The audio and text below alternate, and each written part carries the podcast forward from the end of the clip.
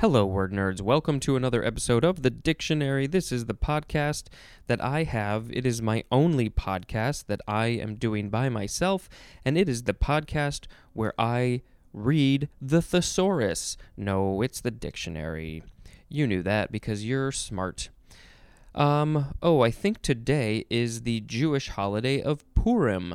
P U R I M. What do you do on Purim? What do you do on the holiday Purim? I don't know. I should know because uh, half my family is Jewish, but I don't know. Um, I feel like I'm talking a little bit quietly. Maybe that's because my headphones are up so loud. Whoa, that was really loud. um, and I'm in a hotel room still. Uh, so I'm trying to be a little bit on the quiet side. Okay, that's better. Uh, okay, the first word for this episode is barter. B A R T E R. It is a verb from uh, the 15th century. Technically, this is the last word on page 100, but most of the definition is on page 101. Um, so, definition says uh, it's an intransitive definition is first to trade by exchanging one commodity for another. Transitive definition is to trade or exchange by or as if by bartering. Barterer is a noun. And I just had dinner, uh, so I would not be surprised if I let out a good, hearty burp soon. Uh, let's see, this is from Middle English bartren, which is from Anglo French barreter, which means to do business or exchange. Uh, and that is an alternative of the Old French barreter. And there's more at the word baratry or barratry. I think it's barratry, actually. Uh, we read that before. Okay, next is the second form of barter. I don't think I said that the other one was the first form. This is the first form. Uh, this is the second form. Oh, my brain is broken. Uh, this is a noun from the 15th century. 1. The act or practice of carrying on trade by bartering. Number 2. The thing given in exchange in bartering. So that was barter. Now we have Bartholin's gland. Capital B A R T H O L I N apostrophe S, and then the second word is gland. Uh, this is a noun from 1901. Either of two oval racemose glands lying one to each side of the lower part of the vagina and secreting a lubricating mucus, compared to Cowper's gland. So I don't know if Cowper's gland, I think it might be the equivalent gland in a male. I don't remember from freshman year biology, which was, oh, I don't know, 25 years ago. Um, so sorry for the unexpected, possible explicit nature of this, but it's not really explicit because it's science, so deal with that. Uh, this is from Caspar Bartholin, who died in 1738, and he, I assume, or maybe she, probably he, uh, was a Danish Danish physician who probably figured out what these glands were and what they did. Uh, yeah. Uh, all right. Racemose, I feel like I've come across this word before, but I don't know if that's how it's pronounced. It is spelled like race and mose, R A C E M O S E. Uh, so this is something that more people should know about, don't you think? Bartholin's gland. Go look it up. Do some research. Um, next, we have Bartizan. B A R T I Z A N. It is a noun from 1801, a small structure as a turret projecting from a building and serving especially for lookout or defense. Uh, this is an alternative of Middle English bretazing, interesting, uh, from brete, which means parapet, and there's more at the word brattice. Um, I don't know how to describe that word other than to spell it for you, which is B R A T T I C E. Um, I see turrets on apartment buildings sometimes, and I think that I don't know why it just seems like such a cool like childlike thing. Like, oh, I want to have my bedroom in the in the turret. It's round and it's different, and um, I think Jack Black's character actually lived in one in uh, what was School of Rock. Um, I don't know. So those are kind of cool, but then the idea of having one of those um, be for lookout or defense um, you know, in just a standard apartment building seems weird. These are the things that are in my brain, people.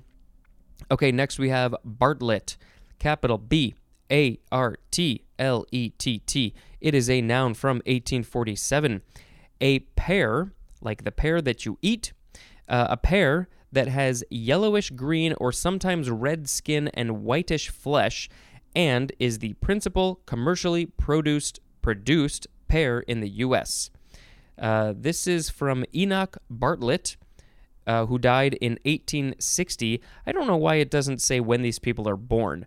Couldn't you give me their birth year and death year? Are you just trying to save ink? Why is their death year so important? Maybe I want to know what year they were born. Maybe they only lived until they were 20. That would be interesting to know. Maybe they lived to be 102. I don't know. Just saying. Uh, Enoch Bartlett was an American orchardist. I've never heard of that job, although, you know, when you think about it, it makes sense. Um, I actually just had a pear cider tonight. Uh, it was from Ace. It was Ace Perry. Okay, next we have Baruch. I think you could also say Baruch. Put the emphasis on the other syllable. Capital B A R U C H. It is a noun from. Does it give me a year? I don't think it does. It's probably really old because it is a homiletic book included in the Roman Catholic canon of the Old Testament. See, it's old. And in the Protestant Apocrypha. See the Bible table, it tells me to do.